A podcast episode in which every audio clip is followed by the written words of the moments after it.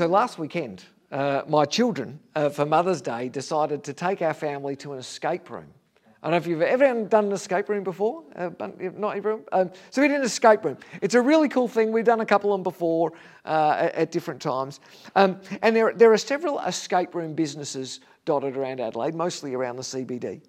Um, uh, but my daughter, uh, my oldest daughter Beck, um, took us to a new escape room, one that we hadn't been before, one that she found fairly recently. It's a, it's a, a much smaller business. It's run by uh, a family, just one family who run it. And it's in a little sort of nameless building in the city, the kind of building that you'd walk past every day and barely notice it's there. It's just a sort of a door in the wall. Um, it's not very well signposted. It'd be really easily missed. Um, but they run fantastic escape rooms in this little building. Uh, I think they have you know four or five different rooms. We did just one of them. Um, but it was a great time. Our family had, it was a lot of laughs. and we did escape. Uh, it was a brilliant time. And we're in the car, we're talking on the way home about how much fun it was and how good it was to discover this little escape room. Um, and, and, and one of my daughters said jokingly, uh, jokingly, well, but don't tell other people about this new escape room because if we tell other people about it, then everyone will go and it will be harder to book a room to get in. You see, because at the moment, because it's a small family business, it's a bit hidden away, it's much easier to get in and book a room at this little business than it is at any of the other big escape room businesses. And so we're like, well, yeah, okay. So don't tell other people about this business. Let them go to the busy ones. And then anytime we want to be able to go to an escape room, we'll be able to go to this one because no one's going as much and we can, we can book it. You know what I mean? Let's not share this great thing that we've found. Uh, let's just sort of keep it to ourselves. We're in a series that we're calling On Purpose, where we're looking at who we are, where we're going, and what we want to be as a church, as Tide Church. We began talking about our destination as a church. Um, and we summarised our destination. We've said this every week, we'll continue to. We summarised our destination by saying we want to be people who are devoted to Jesus living our lives following Jesus' example and teaching wherever we are, whatever the cost. We talked about how we're going to get there. Uh, we talked about what the, the route looks like, what the landmark looks like getting to that destination. We said that we will provide an opportunity for people to experience Jesus through worship, through communion, and through community. We said that we will focus on clear, practical Bible teaching and that we will empower people to serve our community and our world. They're the three big things that we say we're going to be about as a church. And now we've been uh, sort of taking a deep dive into the kind of people that we want to be in order to be that kind of church. Because we said, as we've said lots of times in this church, that the church isn't a building or an organization, that the church is people. You don't go to church, you don't belong to a church, you are a church. And so, if we're going to talk about what kind of church we want Tide Church to be, we're really talking about what kind of people we want to be, what kind of people we want to be as individuals, and what kind of people we want to be together as a group. And that's what we're talking about. Uh, last week we talked about love, and we talked about um, uh, Jesus' command that we would love other people, that we would love all other people. And this week, we're going to jump into a moment in Jesus' life, just one moment in Jesus' life. But this is a moment, this is a moment that when it first happened, it surprised everyone who was there. No one expected what was going to happen in this moment to happen, and no one expected Jesus to say what he said in this moment. This is a moment that surprised everyone who first saw it, and this is a moment that changed the course of the church, that changed the course of God's people, and it changed the course of the world forever. So if you've got a Bible, open it to Luke chapter 5. We're starting to read at verse 27, Luke chapter 5. Uh, toward the back of your Bibles, you've got the big uh, books with the guys' names in it Matthew, Mark, Luke is the third one, and John. Luke chapter 5. This happens at the, uh, sort of at the beginning of Jesus' ministry. So Jesus is about 30 years old. For the first 30 years of Jesus' life, he lived uh, pretty similar to everyone else. Um, but at the age of 30, Jesus sort of went public with his message, um, went public with the message that God had given him, with the work that God had given him. And this happens pretty early in that journey. In fact, uh, this happens right at the beginning when he's first starting to connect with people and to call people to him, people that would become his inner group. The, the group that we call the disciples or the apostles, Jesus didn't call them that uh, right in the moment. He just started saying to people, hey, do you want to come and follow me? I'm, I'm about to do this thing and I want you on the journey with me. And this is one of those stories. So I'm reading Luke chapter 5, verse 27. Jesus went out and he saw a tax collector named Levi sitting at a tax booth. Follow me, he told him. And Levi got up.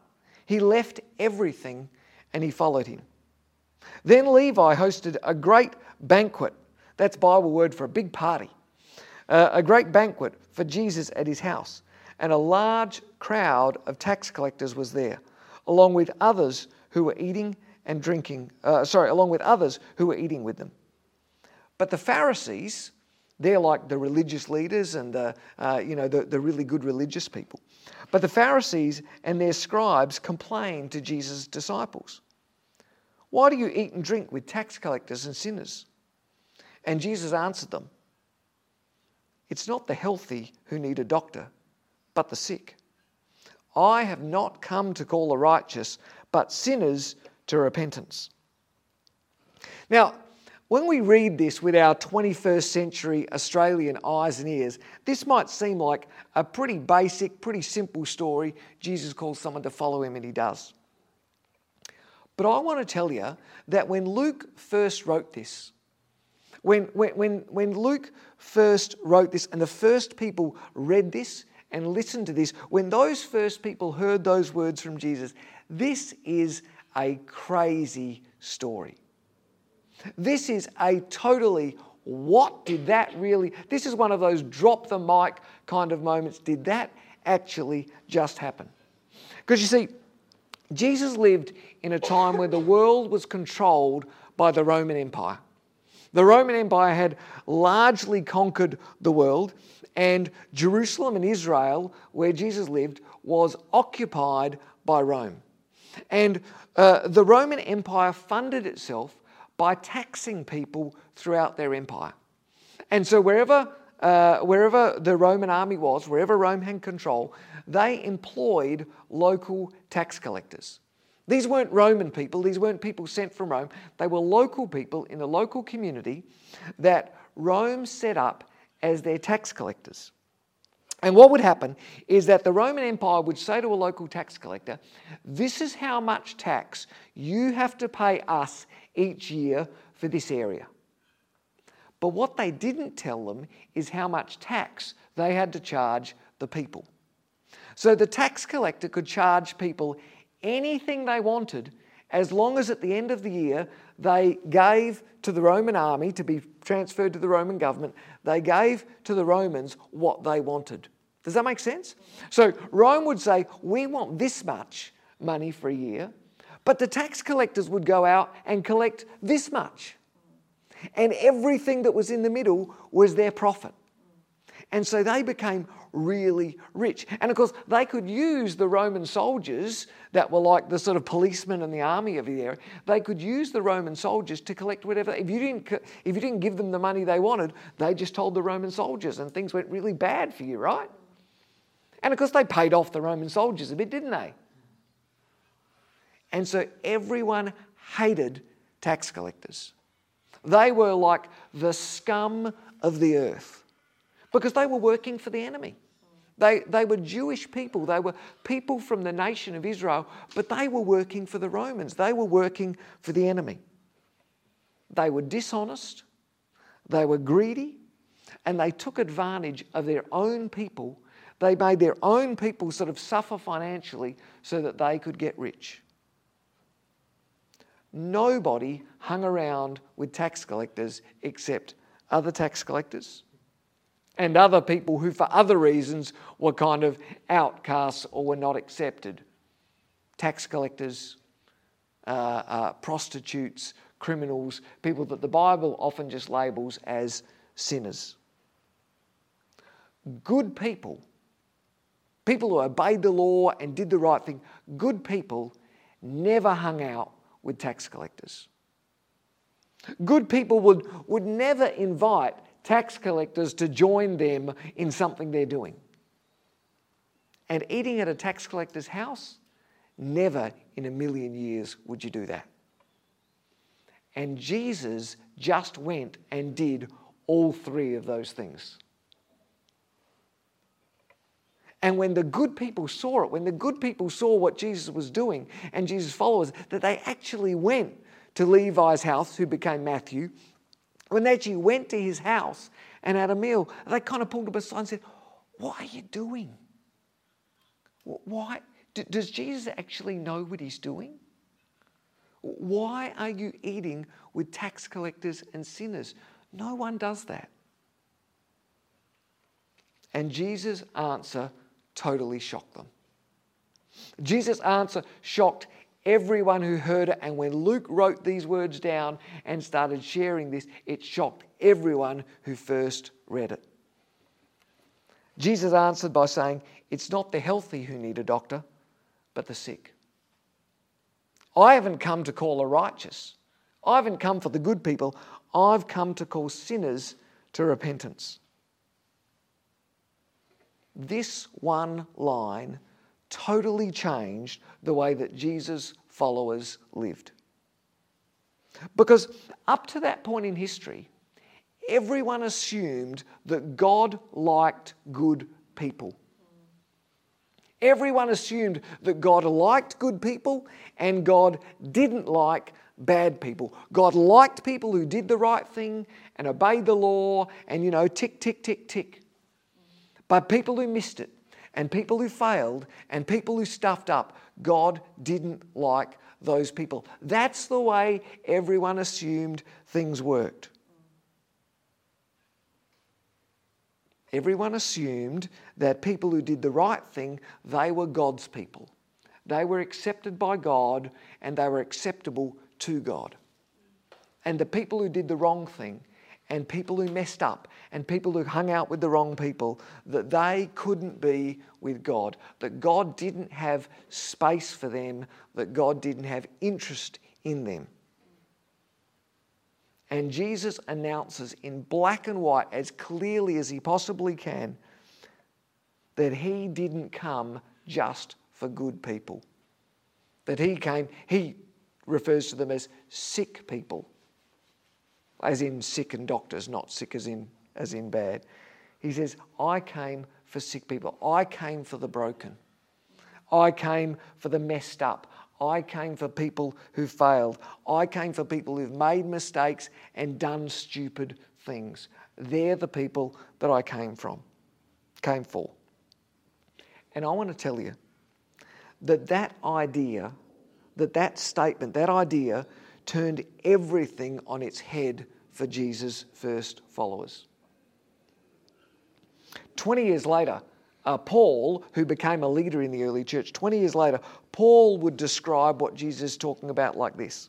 This is in Ephesians chapter 2, uh, from the beginning, verse 1. As for you, you were dead in your transgressions and sins, in which you used to live when you followed the ways of the world, gratifying the cravings of our flesh and following its desires and thoughts. Listen, but because of his great love for us, God, who is rich in mercy, made us alive with Christ even when we were dead in our transgressions. It's by grace that you've been saved. Goes on a couple of verses later. In order that in the coming ages he might show the incomparable riches of his grace expressed in his kindness to us in Jesus Christ. For it is by grace that you have been saved through faith. And this is not from yourselves, it's a gift from God. Paul's saying, You were messed up.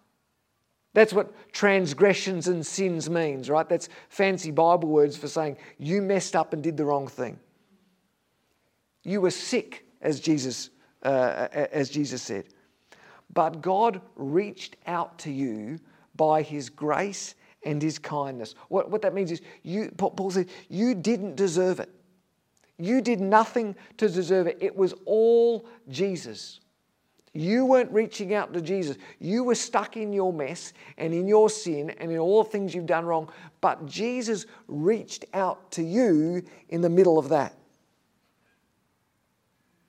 He reached out to you and He offered to you in the middle of that freedom and forgiveness and life and hope. That's what Paul means when he writes that, uh, that you were made, that Jesus made us alive with Christ even when we were dead in our transgression, transgressions. Even while we're in that place, Jesus reaches out to us and makes us alive through what Christ did on the cross. It's by grace you've been saved through faith. This is not from yourselves, nothing you did, it's a gift from God. You see, Paul didn't make up these ideas. This isn't Paul sitting down going, this would be a good thing from the church. These ideas came from Jesus. Do you see that?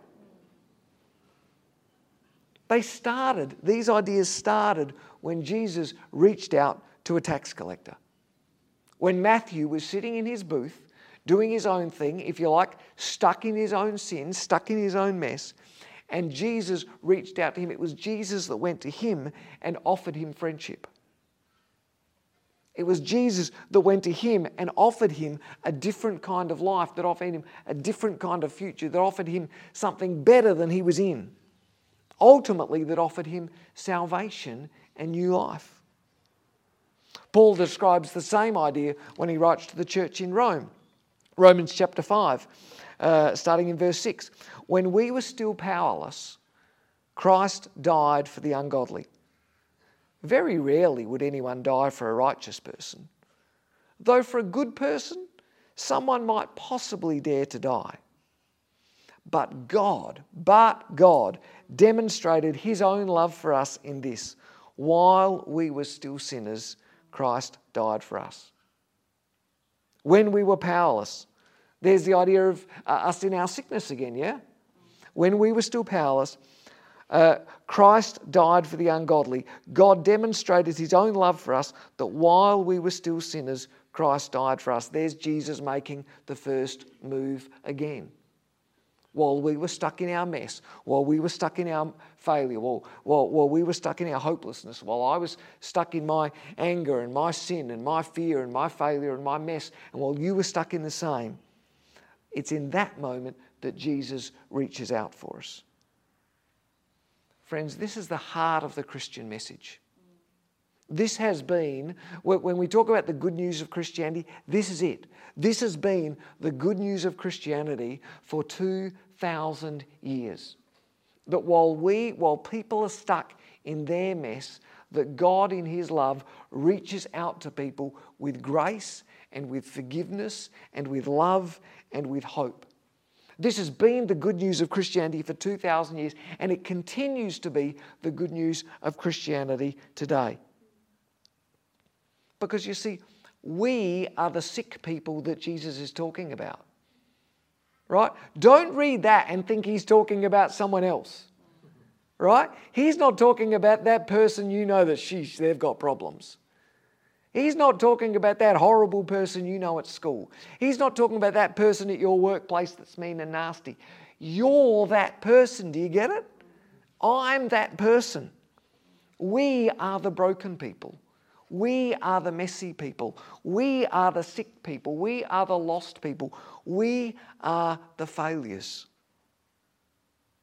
And the good news of the Christian faith is that Jesus came to people like us. When Jesus says, I didn't come for uh, the healthy, but I came for the sick, he's talking about us. When Jesus said, I didn't come for the righteous, but I came for sinners, he's talking about us. While we were still sinners, Christ died for us. While we were still stuck in our messiness and our brokenness, while we were still stuck in sinful places in our lives, Jesus died on a cross to give us forgiveness, to offer us hope, and to give us eternal life. Eternal life being a full and abundant and an amazing life that starts right now and continues forever, even beyond death in this life. That's the good news of the Christian faith. And that's the good news that this church, the Tide Church, is built around. Jesus' words to Levi, to Matthew, they were the beginning of a radical new way to live. They were, the, they were the very beginning, they were the first signs of a radical new way for people to follow God, uh, ultimately, for people to follow Jesus. In a world where good people hang out with good people, in a world where good people avoided bad people, Jesus comes and with those words and in that moment, he changes that game forever. He went to his house for dinner. Right? It's, like, it's like, like the ultimate statement. It's, that's not just saying, oh, he's a nice guy. I mean, I, I like him. He went to his house for dinner. And not only that, he said to Matthew, he said, invite all the other tax collectors. Did you notice that in the story? There's a whole pile of them there. And Jesus goes right into the house and eats with them and hangs out with them. This is what Christians call grace. You've heard that word? This is what Christians call grace. Grace is the goodness, the kindness, the love that comes our way even when we don't deserve it. Even when we don't deserve it. And this is the kind of life that Jesus modeled beginning with that interaction with Levi, with Matthew. This is the kind of life that Jesus modeled. This is the kind of life that his disciples, that his early disciples in the first church lived. And I'm telling you, this is the kind of life that we want to live here as Tide Church. We want people to experience this grace, to experience this extraordinary grace of Jesus in our lives. We want to be people who experience the love of God even when we, we don't deserve it. To experience the forgiveness and the hope and the new life that He offers to each of us, to each one of you, no matter what you've done, no matter where you are, no matter what your history is, no matter what deep, dark secrets you've got, no matter what it is that you think, sheesh, yeah, but they don't know about me. In the middle of that, there is hope and there is life and there is forgiveness in the person of Jesus. That's what grace means. That we desperately want people to experience that in this church.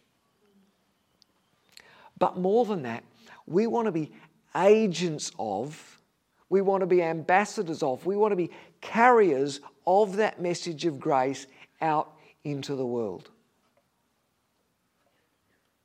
We want to be people who who speak kindly to others even when they don't speak kindly to us. That's what grace looks like in the world. We want to be people who will, uh, who will step back and smile when someone pushes in line in front of us. That's what grace looks like in the world. We want to be people who will slow down and back off when someone cuts in front of us in traffic. That's what grace looks like.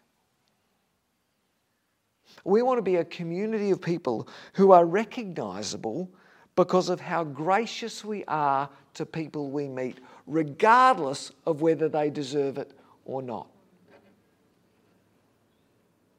Just like when we talked about love last week, um, grace isn't an idea or a belief, grace is an action. Christian grace is something you do, it's a way of living. Because if we experience the grace of God in our own lives, but if we don't live that out, then we're just like my family after the escape room going, we've found something really good, but let's not tell anyone else about it. You know, let's just, let's just keep it to ourselves because we're onto a good thing here. The point of grace is that we might know forgiveness and freedom, but that we might then share that forgiveness and freedom with other people, so that in the same way that we can ex- we experienced grace when we didn't deserve it, we can go to other people, even though in that moment they don't deserve it, and they can experience the same forgiveness and hope and love and grace. Does that make sense? And I know there's this part of you, if you're anything like me, there's this part of you that thinks, yeah, but Matt, if I do that, someone could take advantage of me. You know, if I do that, people could walk over me. I mean, if I if I speak kindly to someone who's rude to me, well, they might be rude to me again. You know, if I don't stand up and tell them, oi, oi, oi, they might do it again. I mean, if I just let someone push in front of me in a line, well, someone else might see that and they might push in front of me too. And our answer to that is simply to say, Did you see the way that they treated Jesus? Did you see the way that people treated Jesus when he was gracious to them? God demonstrates his own love for us in this that while we were still sinners, Christ died for us.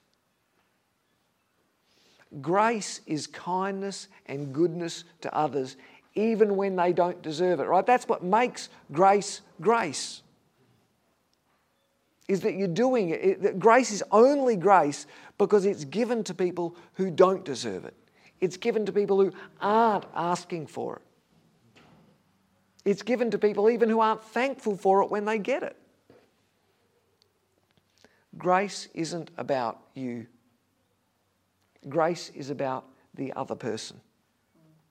Grace is about demonstrating the love of God while people are still sinners.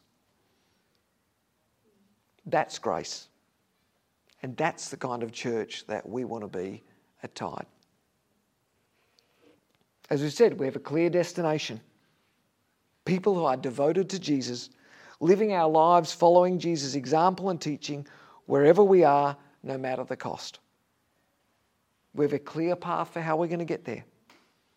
Provide an opportunity for people to experience Jesus through worship, communion, and community focus on clear, practical Bible teaching, and empowering people to serve in our community and the world. But as we said last week, none of that means anything if we are not people who are living the way of Jesus in the world.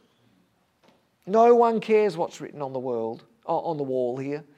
No one cares what's, you know, what statements are written down if we're not living as people of grace in the world around us if we're not taking the grace that came to us when we didn't deserve it, and if we're not passing that on, if we're not channels of that grace to other people, even though they don't deserve it, even though they're not thankful for it. It means that as Jesus did, our response to the grace of God is to serve and to love and to reach out to a lost and a lonely and a hurt and a broken world. And not because we're perfect, not because we've arrived, but because Jesus reached out to us in our mess and our brokenness.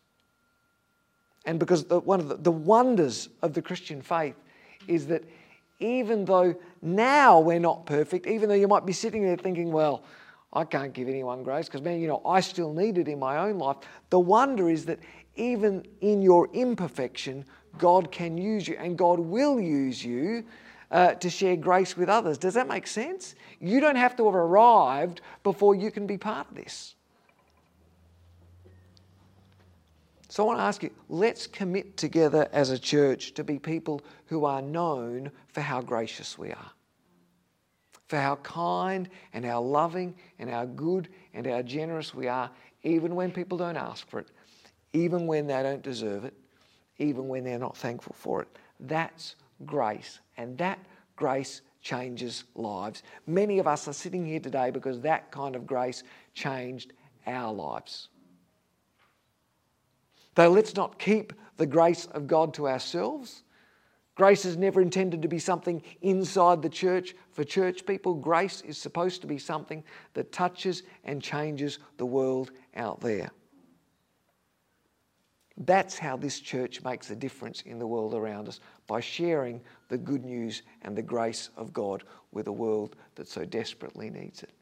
That's the kind of church that we want to be.